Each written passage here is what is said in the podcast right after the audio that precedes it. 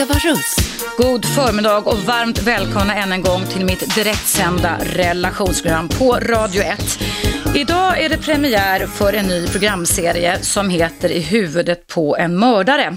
Och det är med anledning av att Radio 1 i somras redan gick ut och efterlyste par i första hand men också individuella personer som önskade vara med i en form av samtalsbehandling här i direktsänd radio.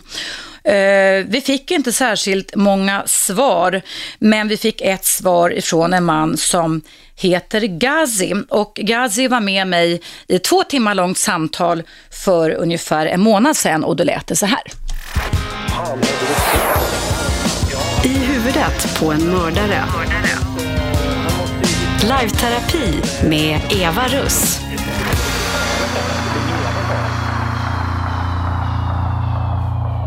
Mm.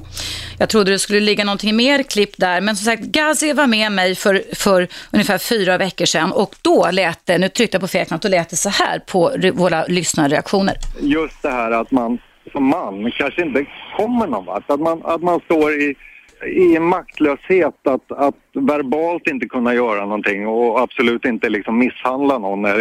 Liksom, men, alltså, men... Det är nog väldigt viktigt att i sådana här lägen att man söker hjälp tror jag, genom parterapi. Jag själv har en far som har ja, gjort en del oförlåtliga saker men jag vill bara säga också som barn att man, man älskar alltid sina föräldrar. Så jag hoppas verkligen det kommer en dag där du får återta kontakten med, Tack så mycket. med dina barn.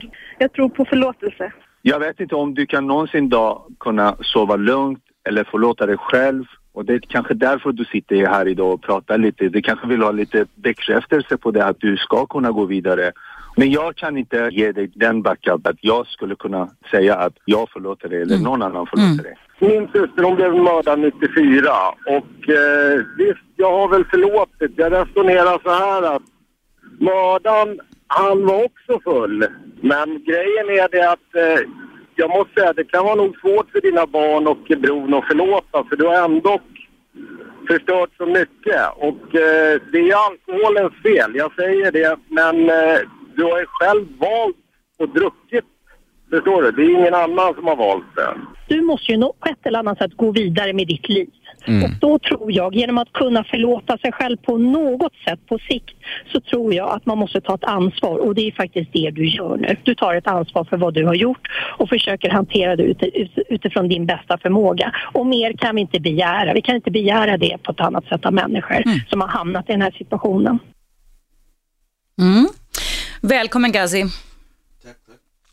Du, eh, eh, vi ska börja med att säga att du kommer följa med mig här i radion två timmar idag. Och sen varje onsdag mellan klockan 10 och 11 ända fram till jul. Och eh, innan du klev in här i studion så har du skrivit på ett eh, godkännande om hävande om sekretess enligt 12, kap 12 kapitlet, andra paragrafen enligt offentlighets och sekretesslagen 2006 kolon 400. Där du samtycker till att sekretessen hävs under de terapisamtal som du och jag kommer ha här på Radio 1 i direktsänd Radio 1. Stämmer det? Det stämmer bra. Mm. Eh, varför har du valt att eh, medverka i radion, Gazi? Eh, för det första att eh, eh, jag söker förlåtelse och jag skulle kunna gå vidare med mitt liv. Mm. Och samma situation där ute eh, hamnar inte någon där ute samma situation som jag har hamnat. Mm. Ja, hallå? Ja. ja, då får vi ta om det från början igen här. Det var fel det blev fel på knapparna här som jag tryckte på. Eh, då säger jag än en gång då, välkommen Gazi till mitt program. Eh, det var fel på reglagen här så vi fick lite teknisk hjälp. Det var väl typiskt då. Eh, jag ska läsa upp det igen då. Du har alldeles strax innan du gick in här i studion godkänt att du samtycker till att sekretessen hävs under de terapisamtal som du och jag kommer att ha och genomföra i direktsänd radio på Radio 1 under hösten 2012.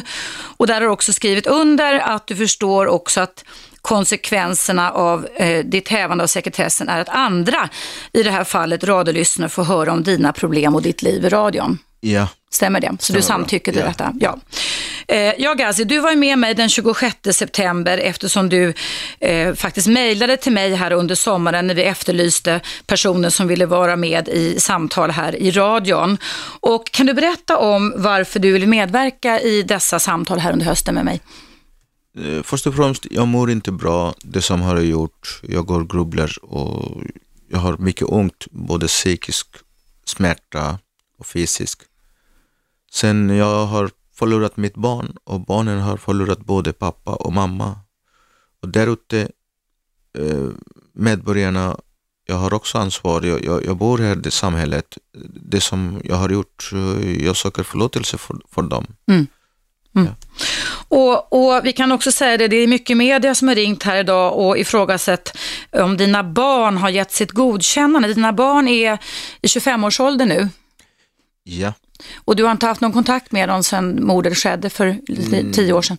Jag har haft två, tre gånger telefonkontakt med en av sonen. Mm. Pratar han med dig då eller? Jag har, jag har pratat, han har pratat med mig. Mm.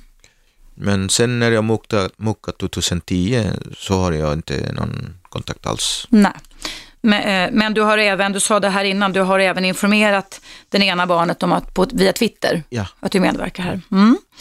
Så det här är, by- bygger på din egen frivillighet att kunna få hjälp med detta. Och om vi ska bara rekapitulera lite för nytillkomna lyssnare vad som hände för tio år sedan, så var det så att du, du kan väl berätta lite vad som hände då, som gjorde en, ja, den här vändpunkten i livet för dig. Tidigt på morgonen klockan åtta, jag hade druckit eh, ganska mycket alkohol, eh, ram en halv flaska.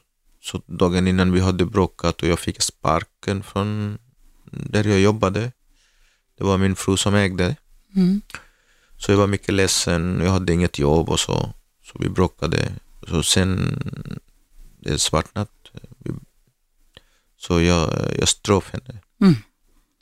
Och du försökte återuppliva henne med hjärtmassage och du ringde till 112 Ja. och fick vänta i nästan 45 minuter 45 sa du. Ja. minuter, ja. Så du flydde, flydde inte från platsen? Nej, det- det inte. Och eh, du dömdes till 10 års fängelsestraff för Ja. detta. Hur, hur har du mått under de här 10 åren? Jag mådde inte särskilt bra. Jag, oftast jag var psykiatrin eller jag var isolerad. Eh, Jag kunde inte med vanliga intagna att säga. Mm. Och du försö- gjorde också flera självmordsförsök. Ja. När gjorde du det? Sist jag gjorde precis när jag muckade 2010 december då. Jag försökte med sömntabletter och så. Ja. Och hur många, du berättade tidigare i mitt program den 26 september att du gjorde eh, självmordsförsök två gånger när du satt häktad. Ja. Stämmer det? Ja. Och även när du var inlagd på psykiatrisk klinik i fängelset kan man Ja, säga. det. Du har mått förfärligt Ja. dåligt. Mm. Eh, Det är ju viktigt eh, när du och jag ska ha de här samtalen att jag får veta hur du mår. Och där är det också viktigt för dig, att då har vi talat om att om du av någon anledning efter det här samtalet idag skulle må dåligt av någon anledning så ringer du mig bums. Ja. Det har vi en överenskommelse Ja. om. För målet med de här samtalen det är ju inte att du ska må sämre utan att det ska på något vis kunna bli bättre för dig. Mm. Inte sant? Och eh, det man gör då när man jobbar som jag som är legitimerad psykolog och legitimerad psykoterapeut med KBT-inriktning, det är att man alltid gör en väldigt noggrann kartläggning av, kan man säga, den psykiska statusen hos personen som man har framför sig, precis som jag har gjort med dig Gazi.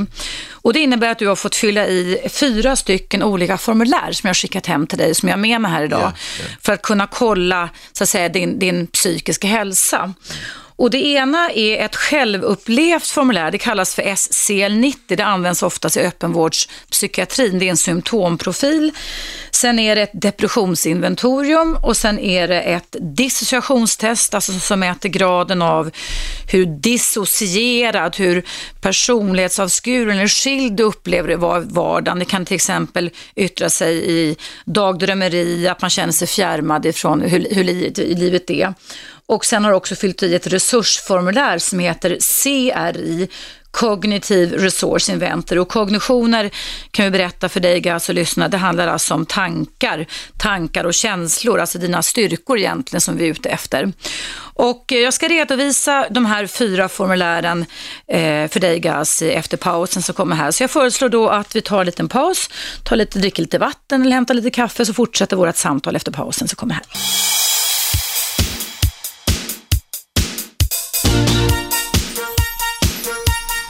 Radio 1. Eva Russ. Varmt välkomna tillbaka. Ja, idag så skriver vi radiohistorier här på Radio 1. Jag har nämligen påbörjat en samtalsterapisession med Gazi och Gazi kommer vara med mig ända fram till klockan 12 idag och även sen varenda onsdag en timme mellan 10 och 11 fram till jul. Eh, och jag berättade för dig Gazi innan pausen här att eh, när man jobbar med KBT så jobbar man alltid med gör man alltid en väldigt noggrann kartläggning av den psykiska statusen för att kunna veta hur du mår men också för att kunna sätta realistiska mål för vad, vad, vad jag kan hjälpa dig med om det är möjligt och även givetvis vad du behöver hjälp med också. Yeah. Och Jag kan också säga det då till dig Gaz och ni som lyssnar att eh, från början så var det tänkt när jag fick kontakt med dig Gaz i somras att vi skulle ha en samtalsserie här och prata om förlåtelse, acceptans, skuldkänslor och sådana saker som är eh, nog så viktiga att bearbeta och förstå. Men efter, efter samtal med Socialstyrelsen som jag lider under så fick jag klart för mig för några veckor sedan och senast igår att eh, så fort som man träffar en sån som mig och live, så att säga, som du gör nu, så klassas det som behandling. Så därför så blir det här journalfört också, det här samtalet som vi har. Ja. Och då kommer den journalen att bevaras på min mottagning i tio års tid. Okay. Men det är ingen som kommer att, ha, kommer att kunna leta upp den, utan det är sekretess på den med och det är du väl medveten om också. Ja. Mm, bra. Eh, ja, för att kunna göra kartläggning då så har du fyllt i Gazi fyra stycken formulär. Det ena formuläret heter SCL90. Fick du en kopia av mig där? Uh, nej. Nej, du kan titta på den där. Och det är alltså ett, man säga, ett öppenvårdsformulär, men de brukar använda det på psykiatriska öppenvårdsmottagningar där klienterna själva får fylla i hur de tycker sig själva må, alltså sina upplevelser av sin psykiska och fysiska hälsa. Och som du ser där så är det, blir det som en kurva för dig där. Yeah. Kan du reagera någonting på, kan du kommentera någonting om vad du ser? Det står ju olika saker, vad hur grad av depression och grad av eh, aggressivitet och så vidare. Kan du känna igen dig någonting i det som du ser där just nu? Jag ser den första gången men eh, ja det stämmer väl. Det, det är jag som personen som mår så här. Ja, kan du beskriva hur du mår? Eh, jag har mycket ångest och, och mår inte bra. Sen mycket sorgkänsla, mm. skuldkänsla. Mm.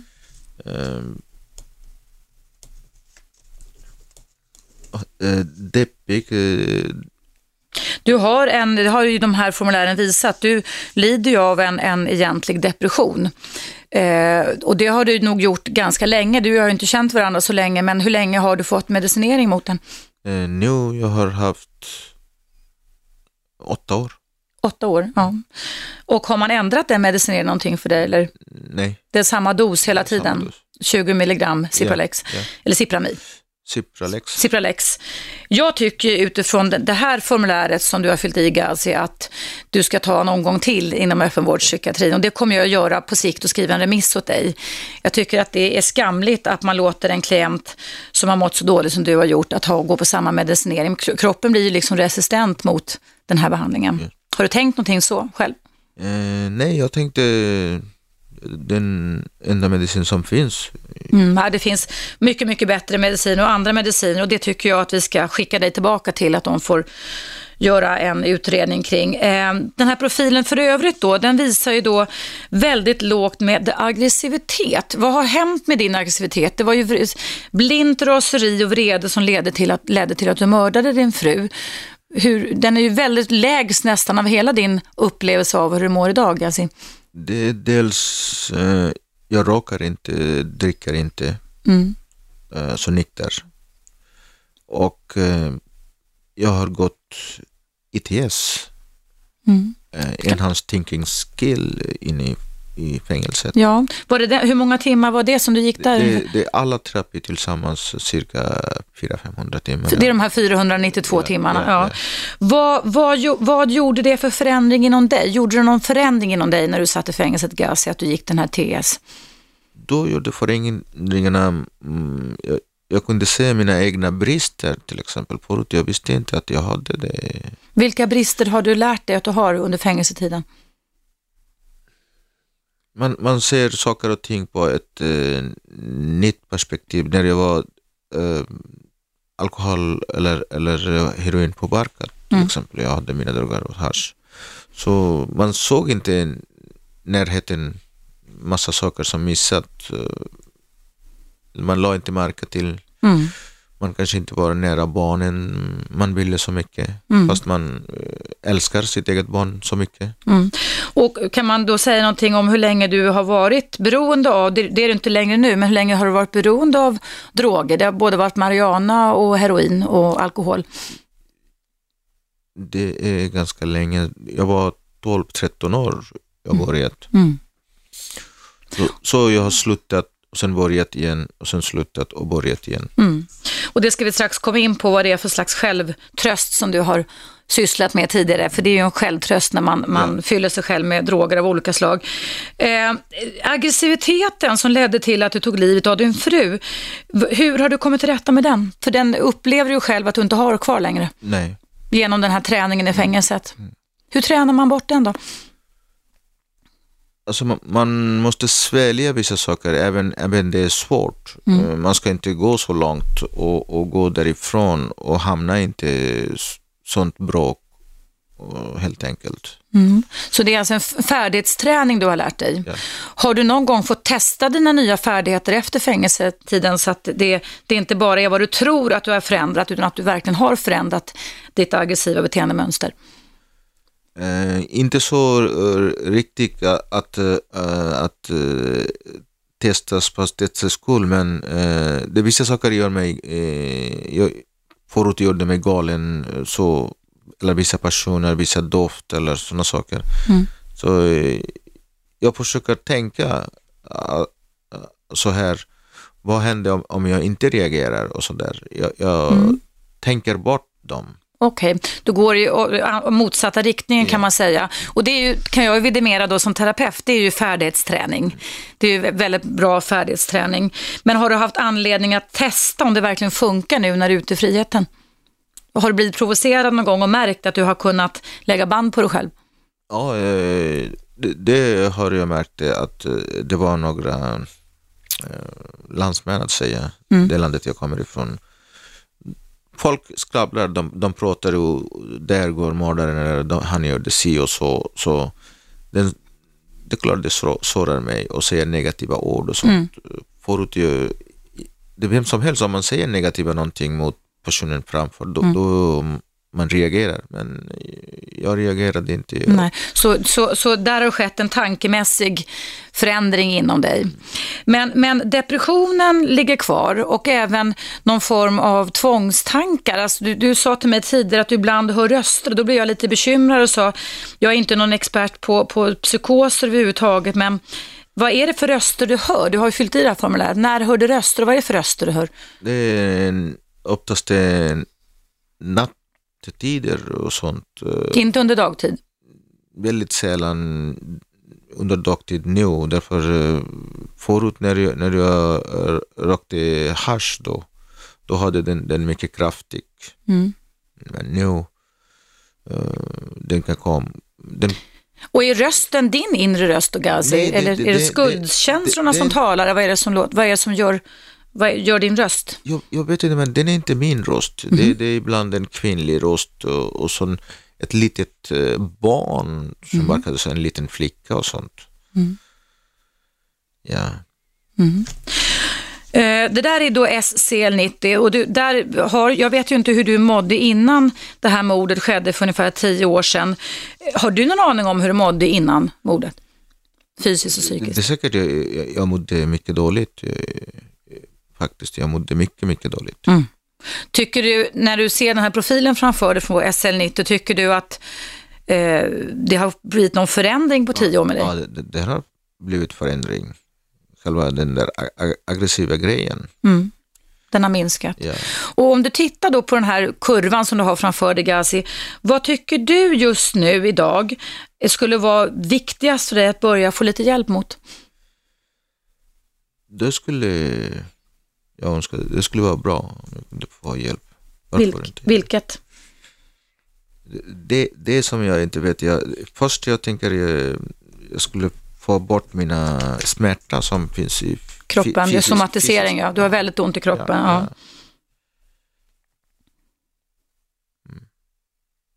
Mm, Okej. Eh, vi kan titta lite på de andra formulären du fyllt i också. Eh, ett eh, Eh, som är ett depressionsinventorium där du ligger på, man kan få 63 poäng BDI där du ligger på 30.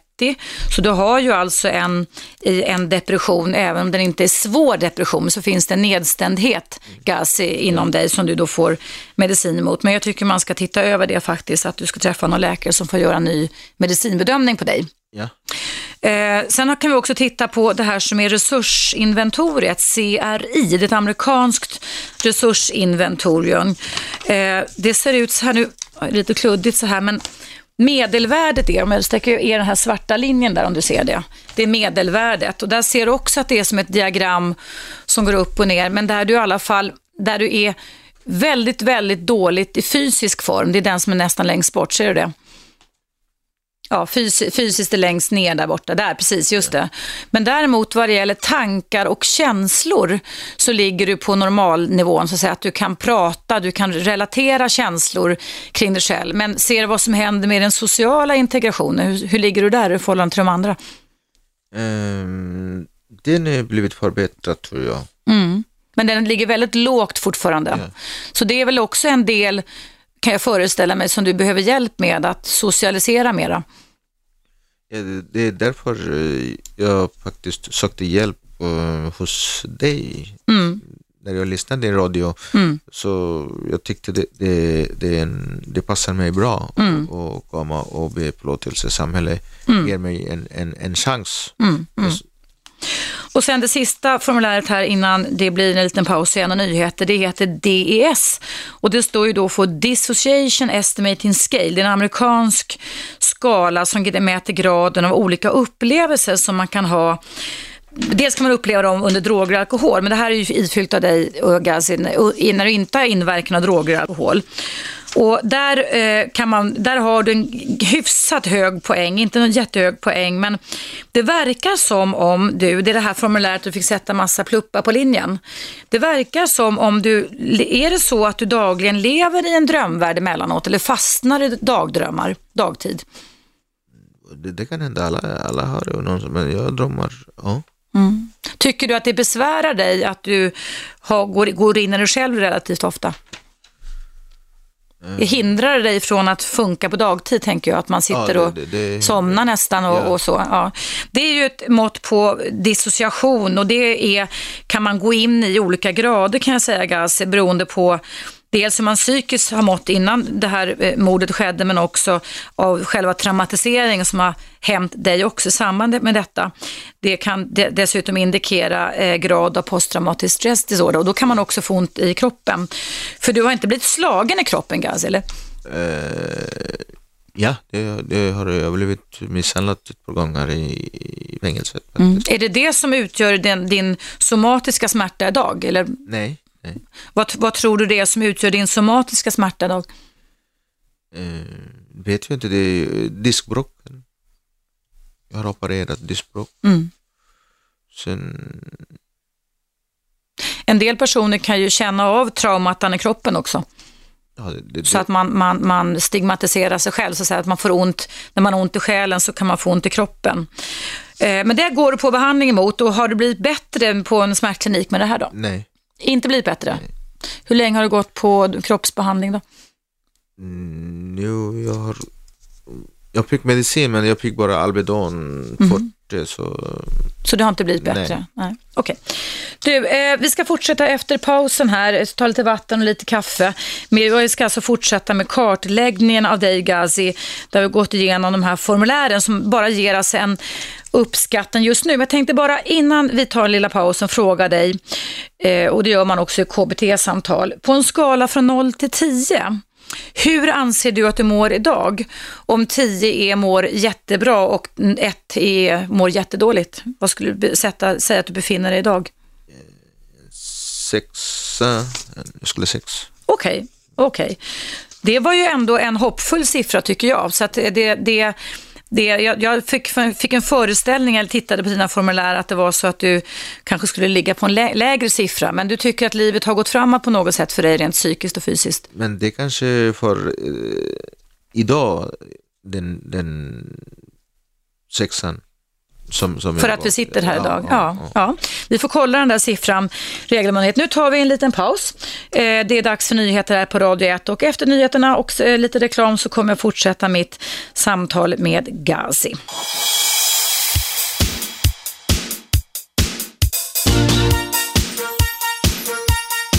Radio 1. Eva Russ. Ja, varmt välkomna tillbaka till mitt direktsända terapisamtal med Gazi. Gazi är med mig ända fram till klockan 12 idag. Det här journalförs och Gazi har gått med på att eh, häva sekretessen under våra samtal. Hur känns det Gazi just nu? Det känns eh, ganska okej faktiskt. Det gör det? Bra. Och du och jag har ett avtal att om du av någon anledning skulle känna att det inte känns okej så får du säga till mig om detta. Eh, Jag tycker också att eh, psykvården bör, borde ha gjort mer för dig sen du hade släppts ut. Har du sökt psykiatrisk hjälp sen du släpptes ut från fängelset? Du fick ju det under tiden du var, var inne i fängelse. Ja, jag har sökt, ja. Vad har du fått för hjälp då? Eh, inte mycket mer än de har skrivit recepter och eh, quickskrivningen. Det är det enda, ingen terapi av något Nej. slag. Nej.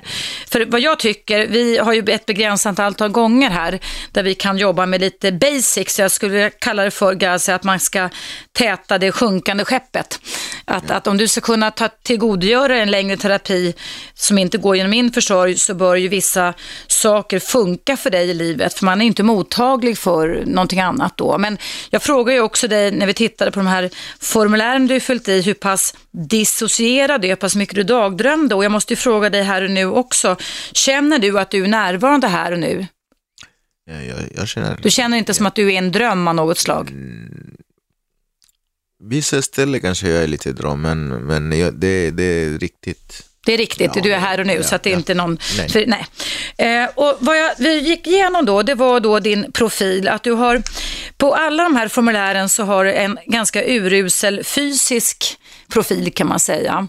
Är du medveten om dig själv? Hur är det? Du har ont i kroppen, du har ett diskbråck, men rör du på dig överhuvudtaget någonting? Jag rör, rör på mig, men det är oftast när jag börjar röra mycket, alltså gå, gå mycket, då får jag mycket ont, så det, det, går inte. Mm. Och vad menar du med att röra på sig mycket? Om jag alltså promenerar eller Mm. små springer och sånt, Mm. så, så jag vill göra det, Mm. men det, det, det går inte. Det gör alltså mycket, mycket ont. Okej, så du har blivit inlåst kan man säga i din egen kropp på grund Ja. av smärtan och Ja. det blir ju en ond loop det där med. Ja. Men det finns inte någon fysisk aktivitet du ska kunna göra för en förutsättning för att man ska kunna må bättre och kunna utveckla och kunna få igång vissa områden i ditt liv, det är ju också att man vårdar sin hälsa. Jag gör eh, eh, med pilatesboll, Mm. Har du det hemma? det har jag hemma. Mm. Du kan göra övningar där, Ja. stärk styrkeövningar också då, eller? Inte stark eh, lyftning, Mm. nej. Nej. Men jag tänker på sådana saker som kanske inte belastar kroppen lika mycket, simma. Simma skulle vara det bra, men eh, nej, jag går inte. Jag har inte ekonomiska Mm. eh, möjligheter att, att, köpa ett simkort. Du menar det? Mm. Så att promenader och pilatesboll är vad du gör, men tar du dagliga promenader? Jag tar dagliga promenader, Mm. ja. Okej. Eh, det är bra det, för det är viktigt att man också håller igång sig fysiskt, att man ser till att man har det bra där. Ehm, det här med ditt sociala liv som har en väldigt låg profil på de här formulären, hur har det förändrats efter mordet och efter din fängelsevistelse? Den har förändrats lite, lite negativt. Eh, alltså, eh, umgänges, jag har inte sociala umgängeskretsar, vänner. väldigt få. Hur såg det ut innan mordet på din fru? Innan eh, jag hade eh, allting runt omkring. Jag hade kompisar, jag hade vänner. Jag gick ut, jag hade familjen, barn, allt. Mm. Men nu, nej. Det är ju också ett problem kan jag tänka mig. Hur mycket problem tycker du att det är för dig? Eh, Det, det, alltså jag har, jag har inte, jag har inte, eh, Ska höras där. no. Ja, så. Mm. Eh, jag, jo, men jag har inte något jobb och jag mår inte bra eh, fysiskt. Eh, sen, mm, jag är en mördare också. Eh, folk utifrån ser eh, jag är farligt och sånt. Därför jag vågar inte helt enkelt ta det steget. Mm. Hur många vänner har du idag som du kan relatera till? Nej, jag har två stycken. Och umgås ni och pratar med varandra och ses? Ja, vi pratar mycket, Mm. inte ses. Nej. Okej. Mm. Så, så en typisk dag för dig idag, nu när det har gått flera år sedan du släpptes ut ifrån fängelset, hur ser en typisk dag ut för dig? Du är sjukskriven ett tag till, Ja. du går på smärtbehandling mot Ja. ryggproblem. Mm. Eh, En typisk dag, eh, jag vaknar, dricker kaffe, tar mediciner. Det är kanske 10-12 mediciner på morgonen. Sen käkar jag någon bröd om jag käkar. Sitter, tittar på TV, ligger. Titta på TV, ligger. Ja. Och, och sen då, vad är klockan då på dagen? Uh, tills 12-1. Mm. Ja. Och vad gör du sen då vid 12-1-tiden? Sen eh, om jag, om jag känner mig hungrig eller någonting sånt, eh, då tittar jag om jag har någonting. Annars eh, tvungen någorlunda laga mat. Mm. Eller om jag har från gårdagen, Mm. ja, värma upp. Eller därför finns inte, ekonomin inte går runt nu. Mm. Jag lever på existensminimum. Så, Mm. så blir det inte ofta att käka ute och så. Så, och, och sen då, om du har ätit någonting, eh, vad gör du sen då, resten av dagen? Eller resten av dygnet? Sen eh, är jag hemma igen och, och, eller om, om jag har någon ärende ska göras. Mm. Typ checka eh, någon post eller brev, svara. Mm. Så att du håller inne mesta tiden kan man säga? Ja. Okej. Jag går inte ut ensam mycket. Jag, jag måste ha någon eh, med mig. För att? För att eh, massa olika, olika faktorer. Okej. Är det bra eller dåligt för dig att du har det så här just nu tycker du? Självklart det är inte bra. Mm. Det är inte bra. Det är en väldig skillnad mot hur Ja. det var för tio år sedan. Ja. Mm. Då du kunde röra dig fritt och du, jag skulle tro att Ja. som familjefar och man så, så låg du nog inte och sov halva dagarna hemma. Utan, mm. Du, det här är någonting som du och jag ska prata om och fortsätta prata om under det här samtalet. Men det är ju så, tyvärr då på Radio 1 kan vi säga, eller det är ett måste att vi måste ta en liten paus just nu. Men vi fortsätter samtalet, du och jag Gazi, efter pausen så kommer här.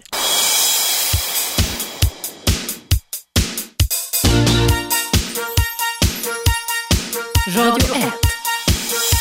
Eva Russ. Varmt välkomna tillbaka. Jag sitter här med Gazi som för ungefär tio år sedan Eh, dömdes för mord för, på sin hustru. Han har avtjänat sitt straff. Han har mått oerhört psykiskt dåligt sedan detta skedde och eh, han har inte fått den hjälp, anser han själv och det anser jag också av psykvården som han borde ha fått. Till exempel så har du ätit samma medicin i åtta års tid utan att man har sett över det och det tycker jag är en jätteviktig aspekt för det att kunna gå vidare med. Och du är här av frivilliga skäl, det är du som har sökt upp mig för att du vill i alla fall få hjälp med att kunna gå vidare i livet på något sätt. Ja. Du sa här i pausen Gazi att eh, berätta vad du sa om det här otänkbara som har skett, att, eh, att du tog livet av din fru. Så jag hade en, någon gång tänkt vildaste tankar att eh, jag skulle kunna bli en mördare. Men det är nu fakta jag har gjort och det är jag fortfarande fattar inte och jag, alltså, Mm. Och då tänker jag, jag skulle höra lite, vi håller på då med kartläggningen här för att försöka ringa in vad vi ska börja jobba med dig, hur jag ska kunna hjälpa dig här i direktsänd radio. Och, så. och även när man jobbar med KBT så får man ju då olika typer av lite enklare hemuppgifter för att kunna hjälpa till själv.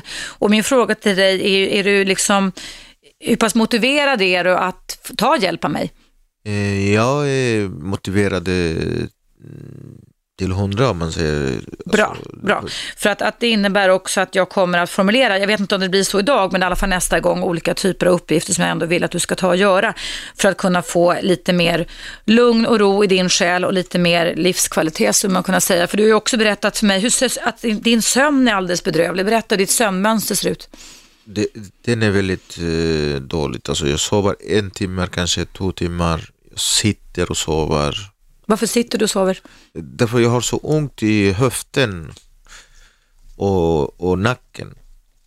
Så, Men har det med diskbråcket att göra eller är det med andra eh, saker att göra? Nej, det är inte diskbråcket att göra. Det är kanske någon, an, någon andra att göra.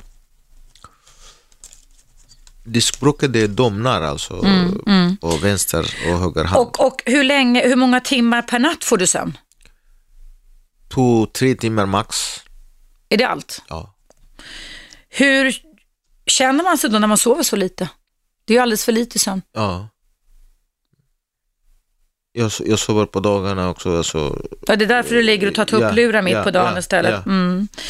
Och det är ju också ett sätt att, att jag vet inte, ibland ehm, har du försökt få någon hjälp mot att kunna sova bättre? eh, jag har sömntabletter men, men eh, oftast jag väljer bort dem så jag vill inte bli beroende av sömntabletter. Okej. Och när du då somnar, för vi håller på med kartläggning nu, när du då somnar och sen vaknar efter en eller två timmar, vad gör du då? Hur ser dina tankar ut då? Dina känslor ut då mitt i natten?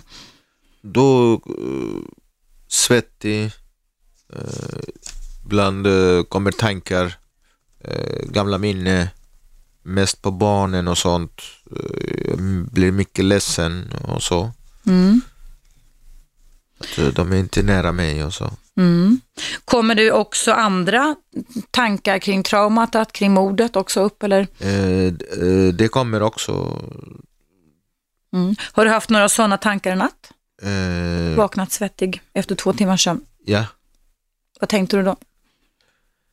Eh, jag tänkte inte mycket men eh, jag bara andades mycket djupt och, och tungt. Eh, det blev svårt att andas. Alltså. Mm, ett tryck över Ja, bröstet ja, kan man ja, säga. Mm.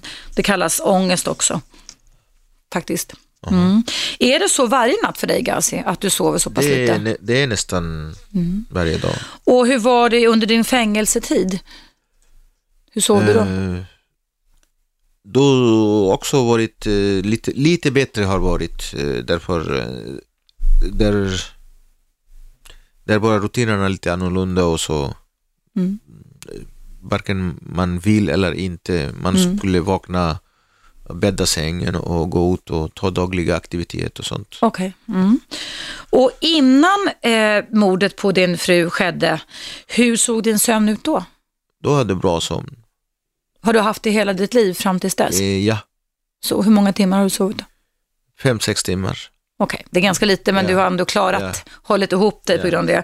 Så, vad- så det är en väldig skillnad kan man säga före och efter? Ja. Okej.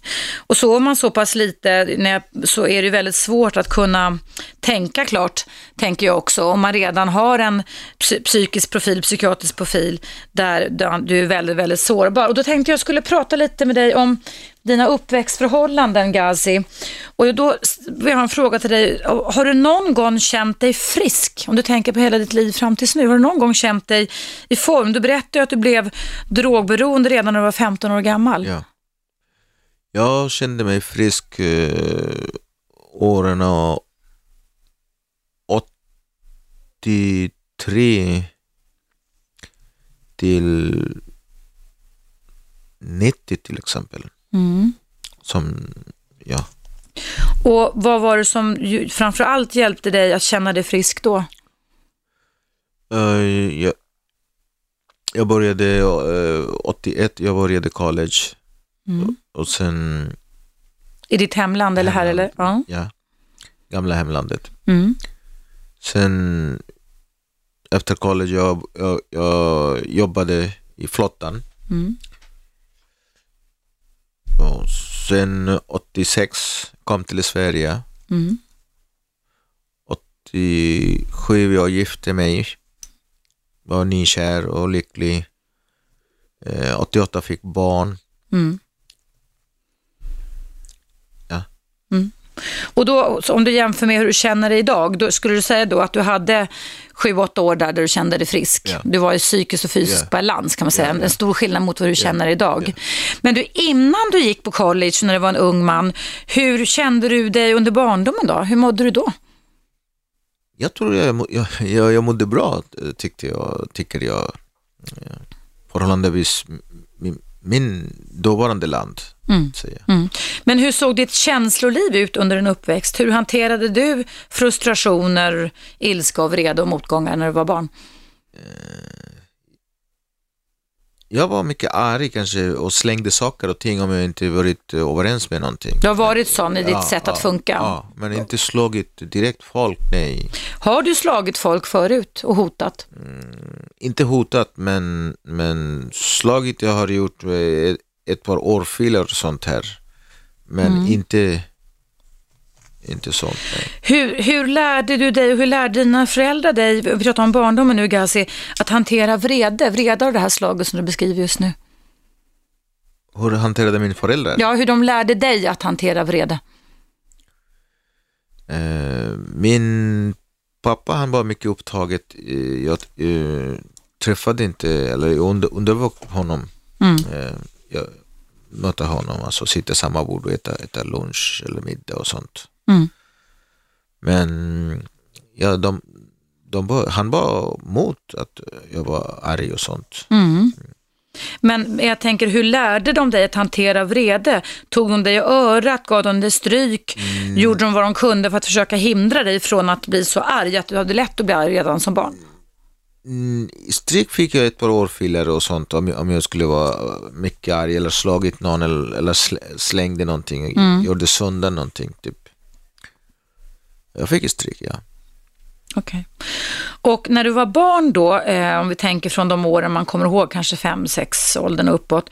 Hur, hur var ditt känsloliv då? Hur, hur, hur mådde du rent psykiskt när du var barn och växte upp? Och blev ton? Du började med hasch när du var 15 år gammal. ja. Det var en, en, en sällskap från, från i skolan då gick och rökte cigarett.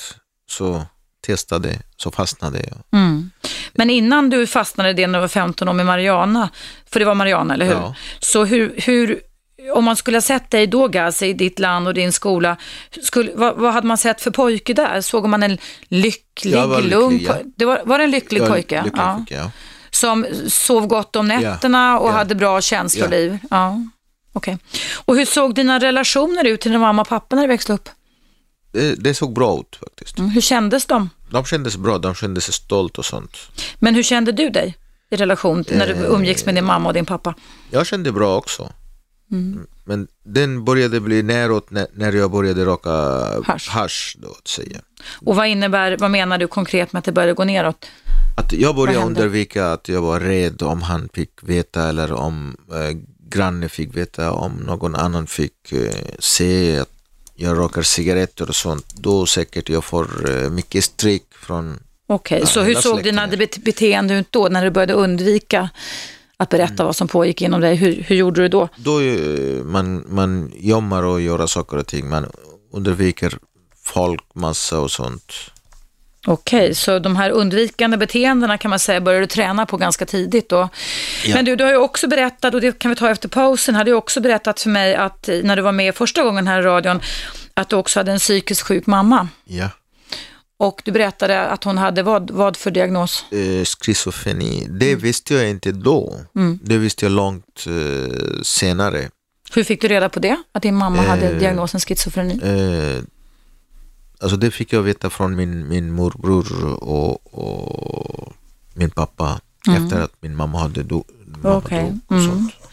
För jag kan föreställa mig att, att om man har en förälder som är psykiskt sjuk och så pass psyk, psykiatrisk, har en sån psykiatrisk diagnos som schizofreni är, så må, lär det säkert ha påverkat barn till sådana föräldrar ganska mycket. Och du får fundera på svaret på den frågan och vi kan prata lite om det i pausen du och jag. Men nu är det dags då för nyheter. Du lyssnar på Radio 1. Jag heter Eva Russ och jag har direkt eh, samtal här med Gazi som eh, mördade sin fru för tio år sedan och som nu söker försoning, acceptans och förlåtelse och en förmåga och vill ha hjälp med olika verktyg för att kunna ja, integreras ut i samhället igen. Och vi fortsätter samtal efter pausen som kommer här.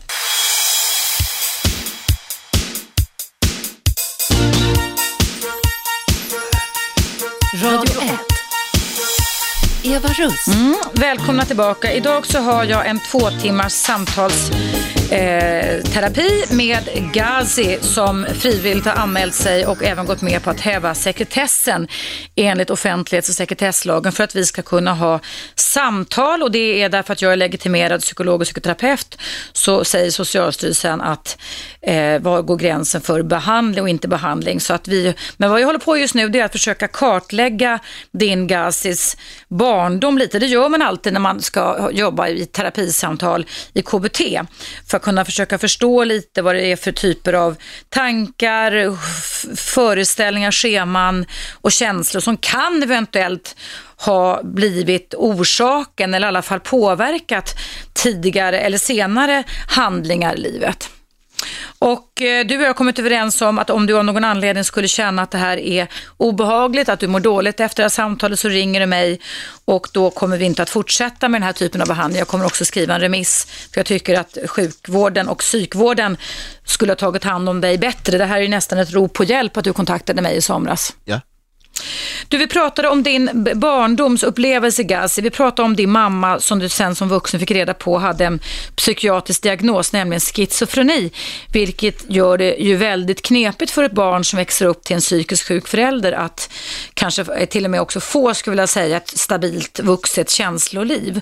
Jag bad dig ge eh, några adjektiv, vilket man brukar göra kartläggningen. Och adjektiv är ju hur man upplever att någon är på din mor. Och då har du sagt så här, snäll sa du först då.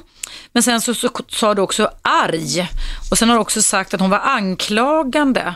Och att du ibland kände att du inte var älskad av henne. Ja.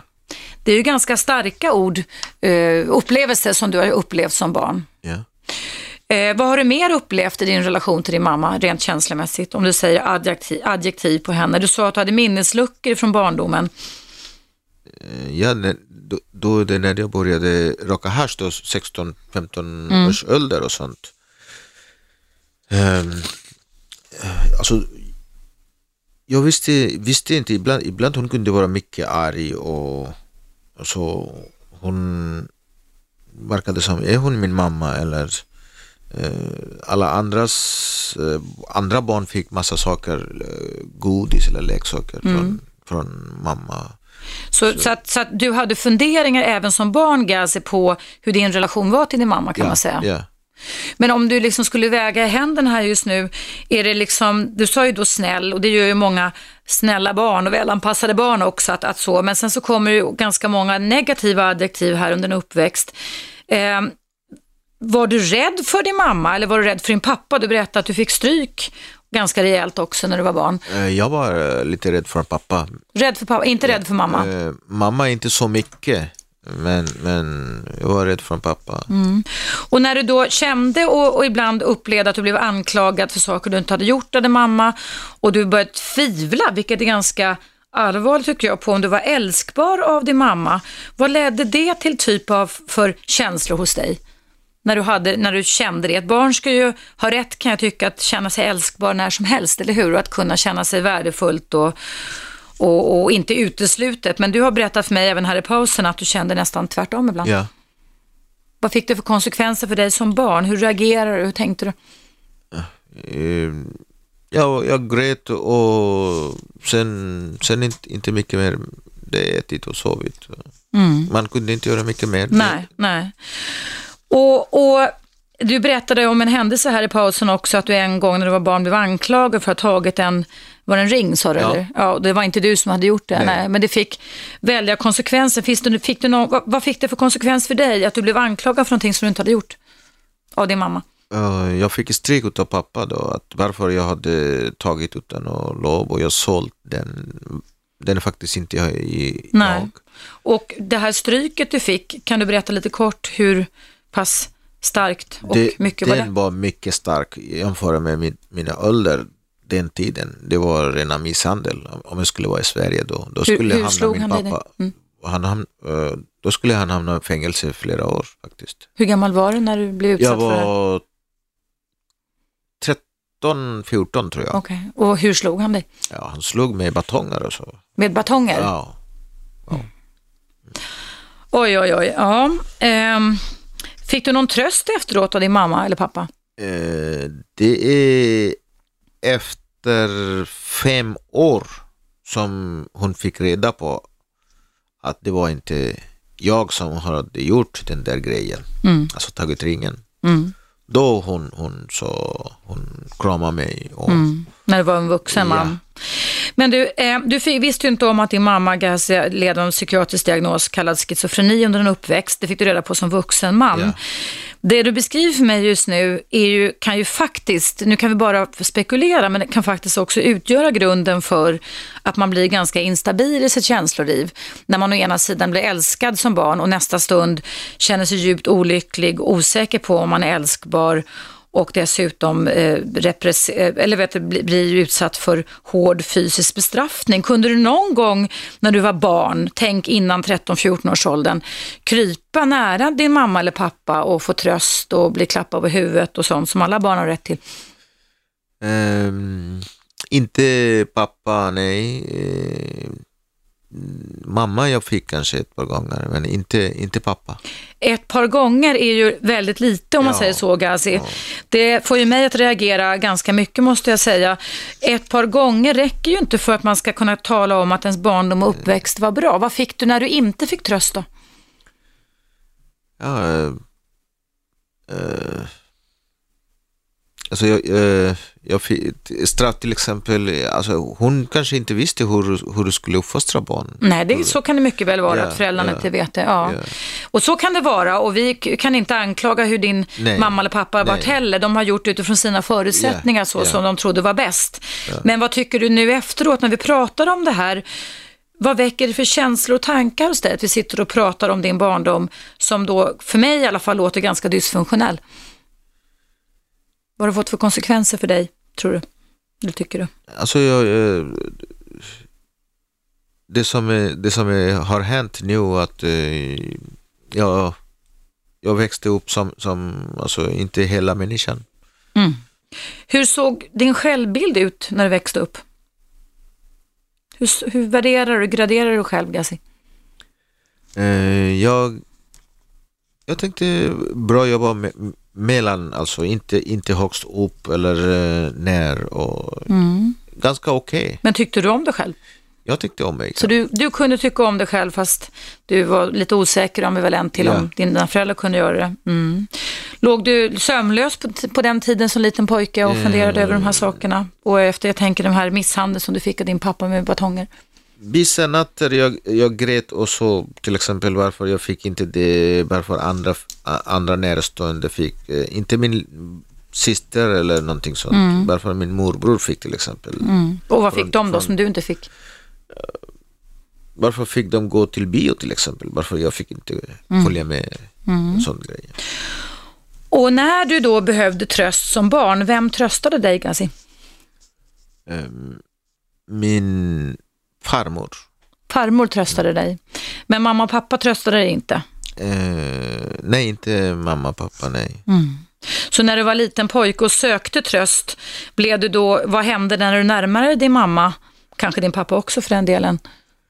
Eh, då jag, jag hade en brist att jag, då jag rökte cigaretter och så, så om, om de får känna lukten av cigaretter och så, då får jag stryk. Så då är jag själv underväg också att gå ner, nära dem.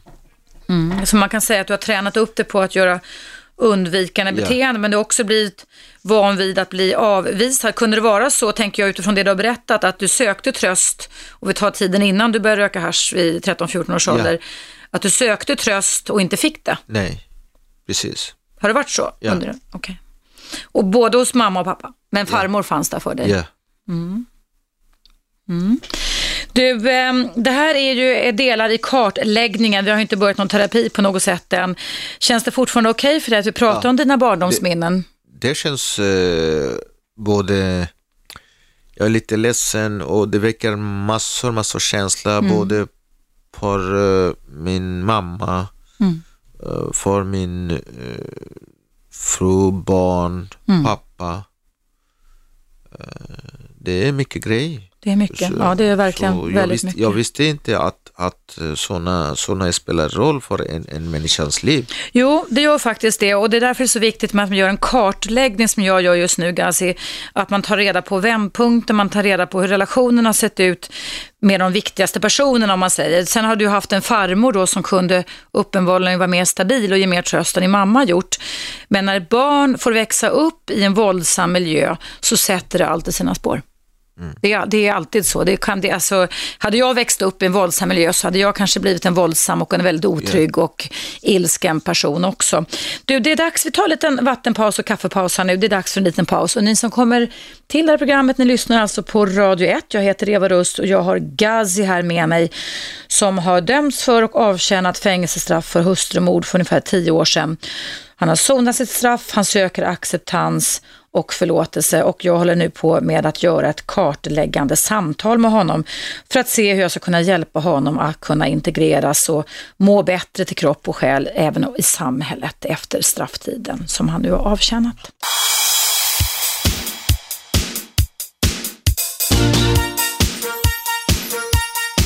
Radio 1. Eva Russ. Varmt välkomna tillbaka. Idag så har jag kartläggande samtal med Gazi som kommer vara med mig här varje onsdag en timme. Idag är dock två timmar för att vi ska kunna prata till punkt och göra den här kartläggningen av vad det eventuellt kan vara gaser som kan vara upphov till det man talar om olika scheman som jag pratat om här i radion och som kan leda till att man kan eh, finna olika strategier som i ditt fall då absolut inte var funktionella när du begick mordet på din fru för tio år sedan. Just det. Och vi har pratat alldeles nyss här och vi har kartlagt hur din barndom var. Och det framstår för mig när jag hör dig berätta om den här att den egentligen har varit, även fast du har fått mat och kläder och sådana saker, så när du också säger här i pausen att du har haft minnesluckor från din barndom så växte ju liksom en radar inom mig som psykoterapeut. Um, det här att, att uh, mamma som hade schizofreni uh, har sått frön hos dig, att du inte är älskbar, att du har känt dig exkluderad kan man säga, mm. även fast du har haft det som man ska ha så har du inte fått de här basic. Och vi pratade i pausen här gentemot dina barn. Nu var det väldigt många år sedan du träffade dem senast eftersom du söker kontakt med dem. Men har du på något sätt betett dig så som din mamma och pappa har gjort mot dig, mot era barn? Nej, jag har inte gjort. Vad har du gett era barn för någonting? Så mycket jag, jag kunde eh, tagit utflykt till exempel, köpte leksaker, presenter. Jag tänker på eh, känslomässig komfort och sånt. Har du eh, kramat dina barn ja, mycket? Du har inte ja. slagit dem med batong så du blev slagen av din pappa? Nej, eller nej, nej. nej. Så att, skulle du säga att, dina, att era barn har haft en lycklig uppväxt tills det här otänkbara hände? Ja, det, det, det är klart de har haft. Mm. Mm. Såg du dig själv som en bra pappa? Hade du bra kontakt med dem? inte hundra, men, men eh, med, med många andra att eh, jag var något eh, mm. bättre. Därför jag hade missbruk, den jag dolde till mm. dem. Du dolde missbruket. Ja. Mm. Ja. Du, ibland pratar man ju om självtröstande beteenden och jag tänker Droger är ju droger, man kan bli tillvänd och bli beroende väldigt snabbt. Men kan det här att du började med hash och marijuana så pass tidigt, 13-14 år, det var i samband med en slags religiös fest har du beskrivit, det står i papperna. Ja. Men, men vad har det, då, om vi tar när du var barn, Gazi, vad gav det dig för någonting eh, att röka hash, alltså röka marijuana, vad gav det dig för någonting i stunden? Jag tänker att, att med den här ryckigheten du upplevt under barndomen du har känt dig mobbad, exkluderad, ank orättvist anklagad. Du har åkt på stryk, din pappa egentligen borde ha suttit i fängelse som du uttryckte det här, alltså misshandel. Vad, var det, vad gav det dig att rök, börja röka på som du har gjort då? Man kände sig tuff och, och, och stark. Tuff och stark? Ja. Mm. Så det blev en kompensation kan man säga Ja. för det du innerst inne kände. Och, och tar man då ehm, de föreställningar och bilder du har haft, jag tänker ehm, när du har känt dig exkluderad under din uppväxt, hur har du hanterat det? Har du rökt på med Mariana då eller vad har du gjort för andra saker? Ehm, Ja, det, det har jag gjort i, i senare tid, alltså 17-18 års ålder. Eh, Så Då, vad har du gjort då? då, då jag, jag gick och, och rökte alltså dagligen. När du kände dig Ja, ledsen eller eh, ja, Okej, så man kan säga att det här drogberoendet har utlösts av ledsamma tankar, eh, att du känner dig exkluderad. Och om du skulle sätta ord på den här exkluderande känslan som någonstans, som det verkar just nu, i alla fall i vår kartläggning Gassi, kan ha börjat skapas under din uppväxt. Hur har din självbild sett ut då, när du har känt dig sådär ledsen och varit tvungen att röka på? Eller dricka sprit också. Min självbild eh, Jag är en människa som, alltså du tänker så Gassi, Ja. hur har du sett på dig själv? Ja. Då, då jag, jag hade massa saker att gömma. Eh, om någon annan ser mig, vad, vad ska hända och sånt. hitta på, eh, alltså säga inte, alltså gömma sanningen och sånt. Och när du tänkte och gjorde på det sättet, hur tror du att du tänkte och resonerade kring ditt eget värde? Då jag tänkte inte så mycket på, på när jag rökte. Det Mm. tanken, allting försvann du vet. Måste man, man tänkte någonting annat. Jag är stark och, och tuff och så, Mm. ingen kan göra. Det kan man göra, men jag bara tänker att när du rökte på och när du kände känslor av depression och ledsamhet och kände dig exkluderad under din uppväxt, vad, vad, om man hade intervjuat din hjärna, om man skulle kunna säga så, hur du såg på dig själv, Även om du kan säga rent verbalt att ja, du såg på dig själv som en bra man, så tror jag att rent känslomässigt så måste du ha känt och sett på dig själv på något annat sätt. Ja. Hur då? Jag, jag såg eh, varför då, jag har ingen värde som alla andra och jag duger inte kanske sånt. Precis, ett schema som det kallas för värdelöshet och oduglighet. Tycker du att, det, att vi sanningen lite på spåren vad det gäller din uppväxt och den kan ha påverkat dig? Ja, Att det kan man planterar olika typer av föreställningar utifrån hur man blir bemött under barndomen, Gazi. Och det, de försöker man ju sen som vuxen kompensera på olika sätt, men det kan också leda till att man får en väldig sårbarhet om man blir ifrågasatt som vuxen om man är oduglig eller värdelös. du, därför jag visste inte om mig själv, därför jag söker hjälpen att eh, det är inte bara medicinen kan hjälpa, hjälpa en, en människa eller en person. Nej. Så, så jag visste inte hu- hur mycket skadan, oftast mm. psykiska skada, det går inte att mäta utifrån. Nej, Den nej. såren syns inte. Nej. Om du tänker då på, från det att du sen gick på college och sen kom till Sverige, eh, du hade en lycklig period så du kände dig helt frisk 83 till 90 ungefär. Då, eh, men rökte du inte på någonting då? Drack du Nej, ingenting då? nej, nej. Du var helt fri från Ja. droger? Okej. Jag drack social... Men alltså, inget annat? Nej. inget. He, fanns det under den här perioden när du ansåg dig helt frisk, alltså i balans, alltså, fanns det några konkreta, specifika situationer under de här sju åren där du borde ha känt dig exkluderad eller där du liksom kunde känna dig värdelös och oduglig men där du liksom kunde reparera dig själv? Eh, nej, jag, jag såg faktiskt inte, men det, eh, när, när min mamma dog 93, Mm. då allting, allting rasade runt omkring mig. Jag var, eh, jag tänkte till vem, för vem jag ska göra allting. Så jag, Mm. jag tänkte jag skulle ta livet av mig. Så.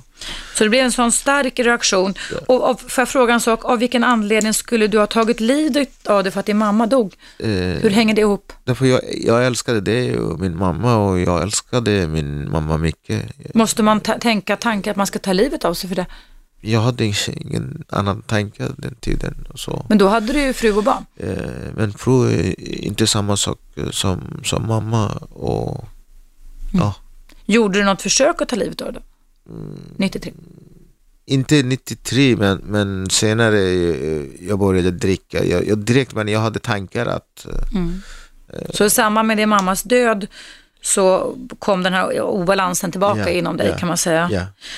Hur var du, din och din frus relation då efter din mammas död? Jag tänker det här att känna sig värdefull och duglig i en parrelation. Hur upplevde du, vi kan ju inte prata om, vi kan bara prata om din upplevelse just nu tänker jag, men hur upplevde du er relation då fram Eh, efter jag, mammas jag död? upplevde, jag hade det bra. Mm. Kände du dig bekräftad? Eh, ja, det, det kände jag någorlunda bekräftat. Men det kom länge, om man säger till nu, då, då hade jag inte, eh, alltså, jag blev inte älskad. Eh, om jag tittar nu, Mm. förlåt jag måste säga nu, jag måste undvika hennes, eh, Mm. Mm. Mm. ja. Men du, en annan sak jag tänker här innan pausen, det var, eh, då har du alltså redan i- 1993 tänkt på att ta livet av dig och när du sen då blev häktad och eh, för det hustrumord för ungefär tio år sedan så försökte du också ta livet av dig. Eh, vad har fått dig, du sitter ju här livslevande just nu, vad har fått dig att vilja fortsätta att leva då? Eh, det är först och främst barnen. Mm. Jag tänker jag älskar mycket dem. Mm. Eh, det är barnen. Eh, Ja, det är barnen som, sen, sen eh, vet jag inte.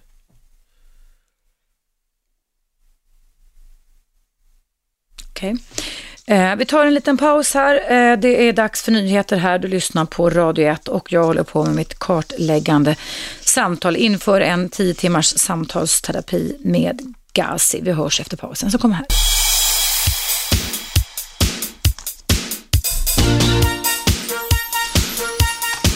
Radio 1. Eva Russ.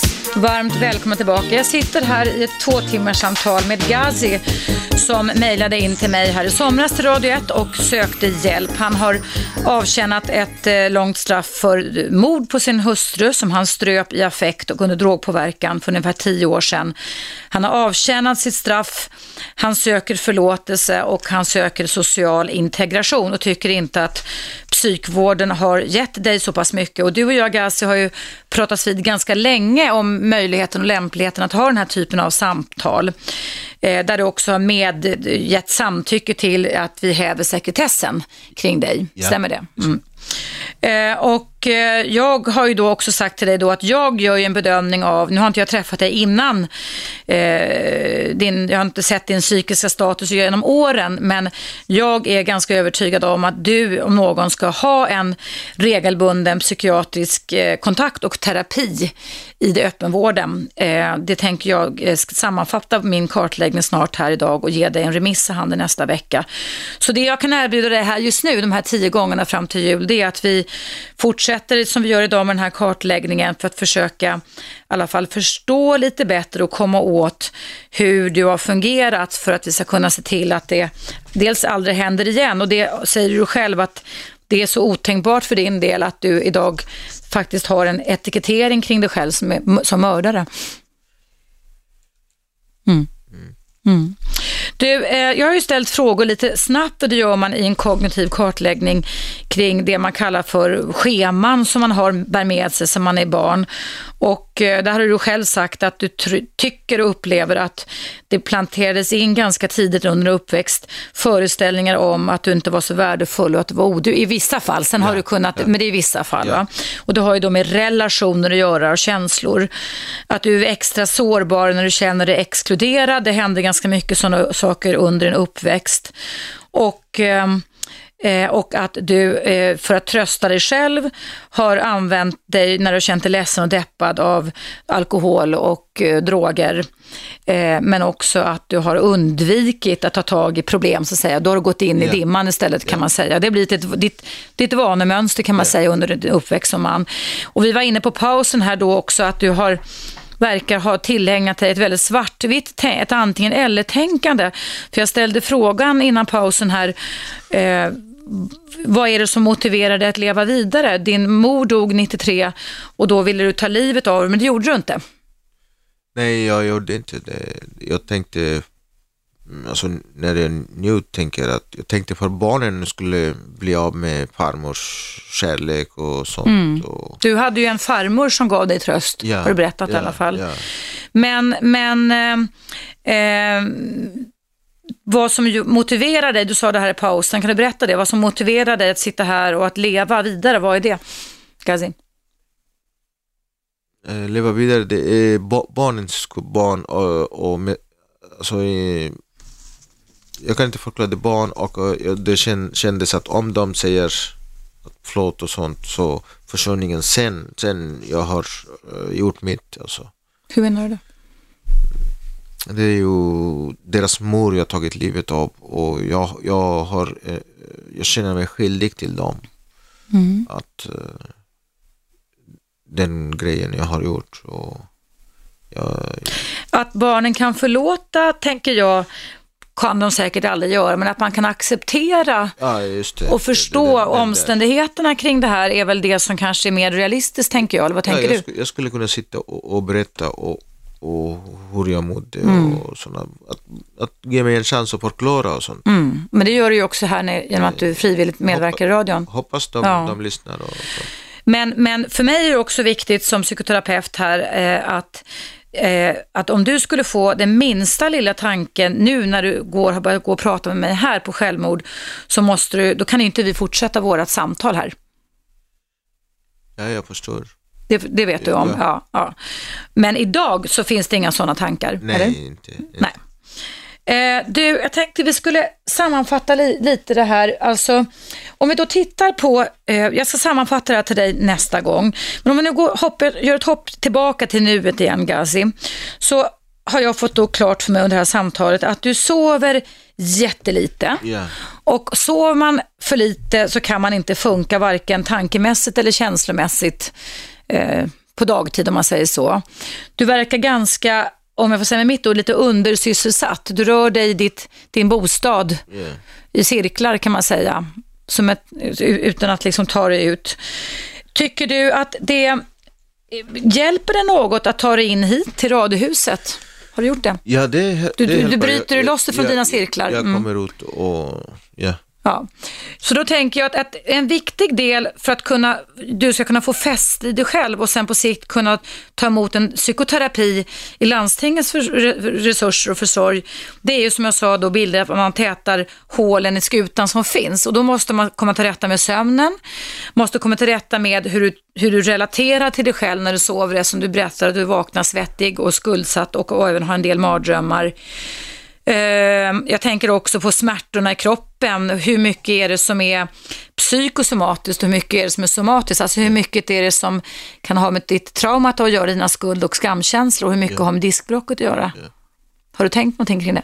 Nej, jag, jag börjar tänka nu när, när eh, jag gick till smärtkliniken och så, Mm. så de började mäta och så, så, så jag förstår att varför de skickar tillbaka till mig psykiatrin. Att det, det är någonting... Så att all verken i din kropp har Ja. inte att göra med ditt diskbråck? Ja, Nej, ja. nej. Och vet du om att det är ganska vanligt? Jag har mött andra klienter som har varit med om hemska saker i sitt liv, traumatiska saker som får värk i kroppen.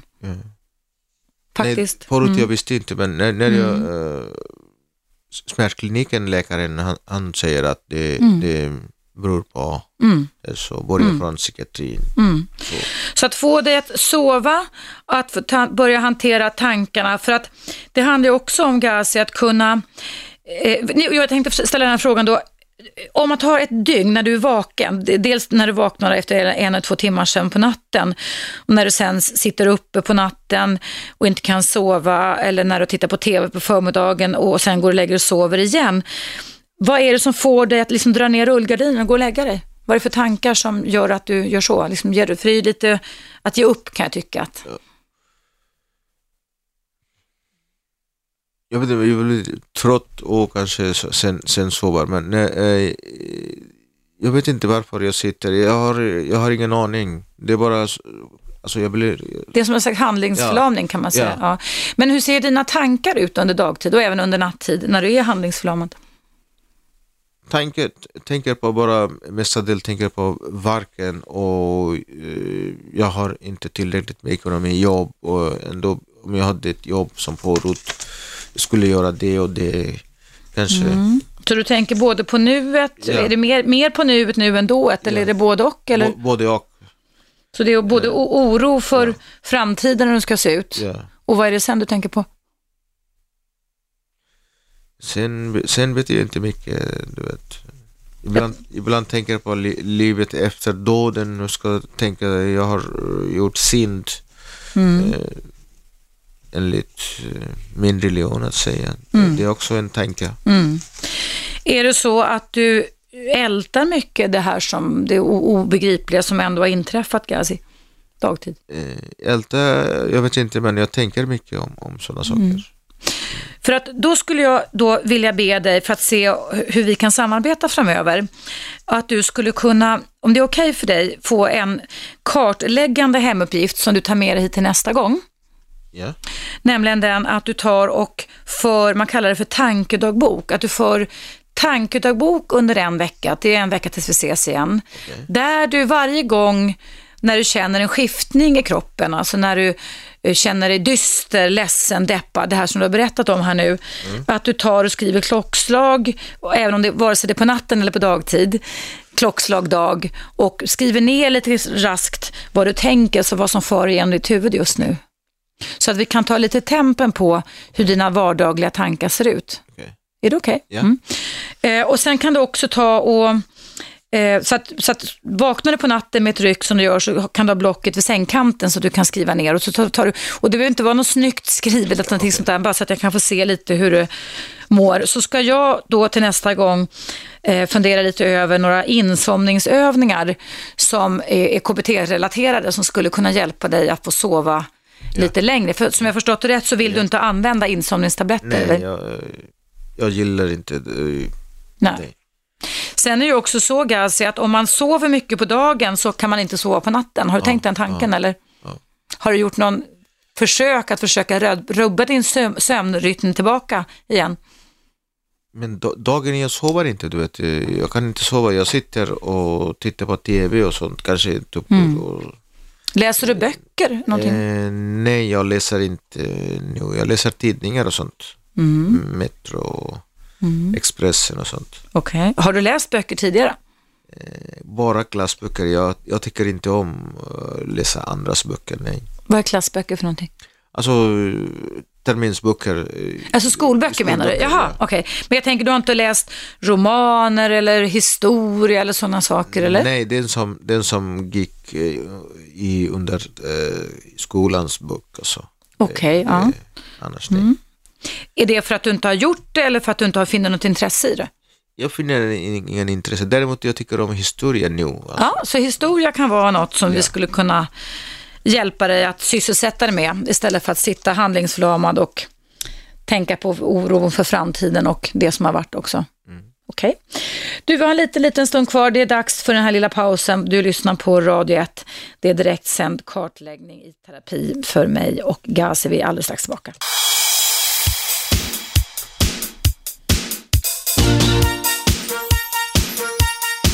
Radio 1.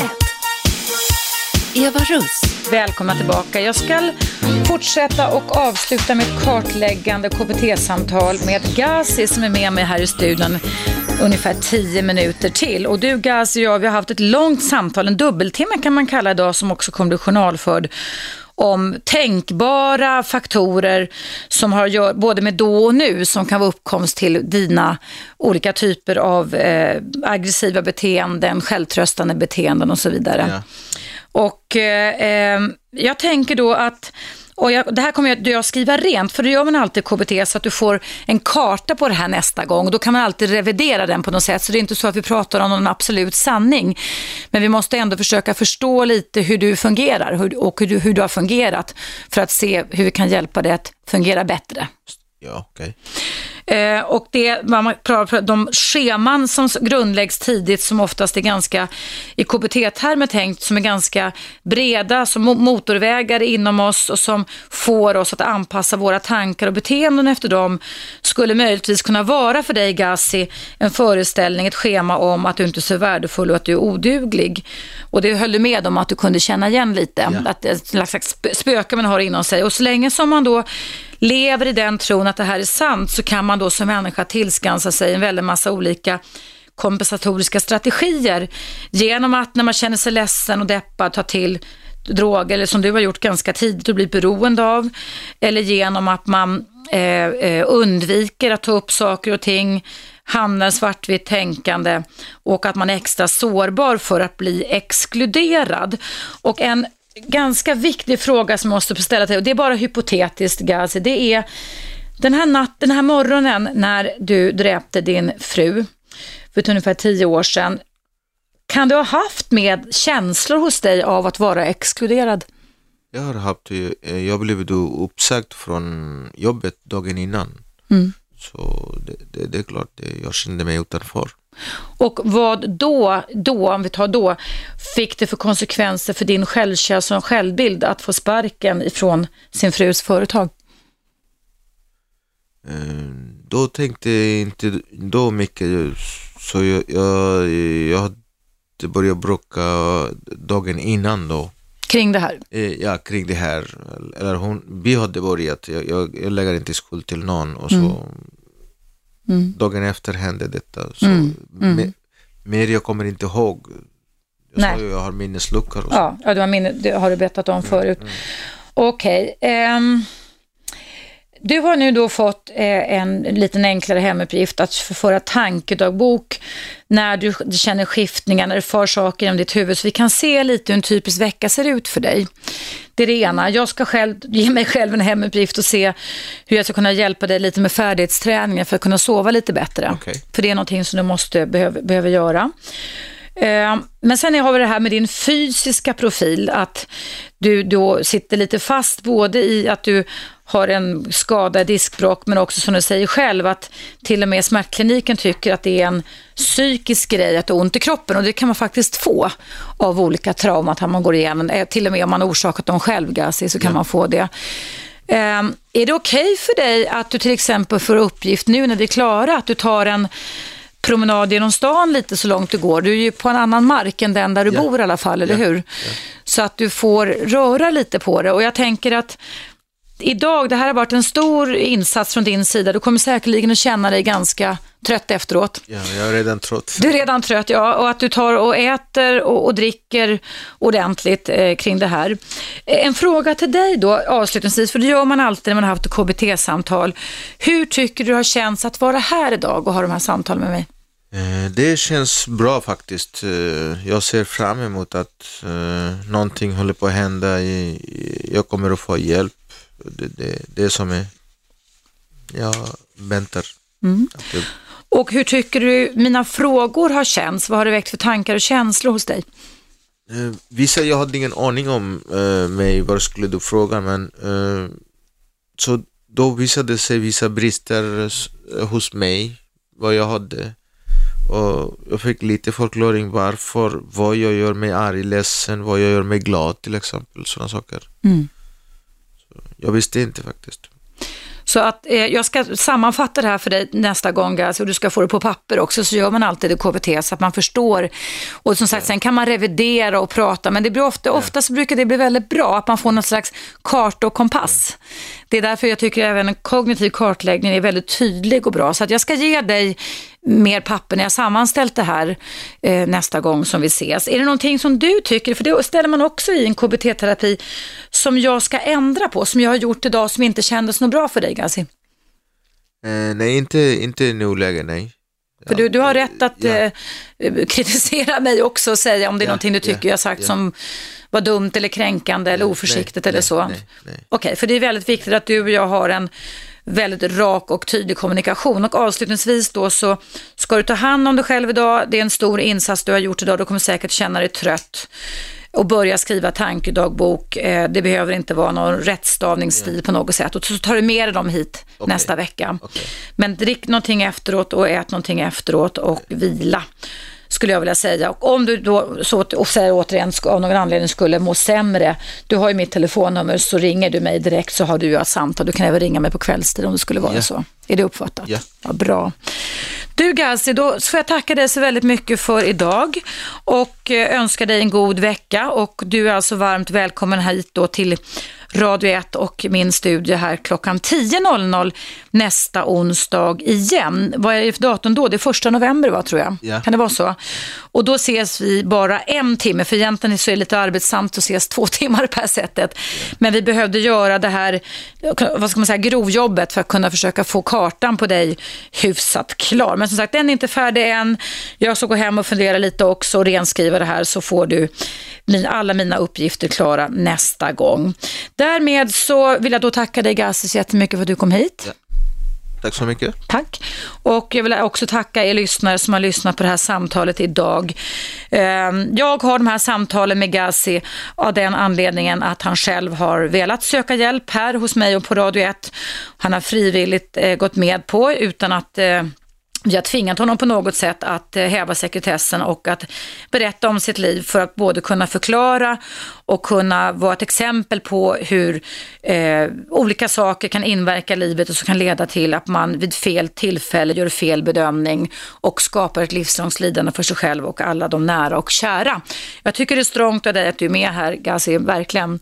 Tack ska du ha. Och vill ni lyssna på det här programmet i repris så går det ikväll, alltså vardagar mellan 19.00 och 21.00 och sen under helgen så går ett urval också i Radio 1. Men du kan också alltid när helst lyssna på appen Radio 1 Ny eller på webbsidan. Därmed sätter jag punkt för mig idag. Jag tackar för alla er som har lyssnat. Som ni har märkt så var det inget åsiktsprogram idag. Däremot nästa vecka när Gaz och jag bara ses en timme så har vi då samtal efter det i sådana fall. Tack för att ni lyssnade och på återhörande imorgon igen. 101,9 Radio 1. Sveriges nya pratradio.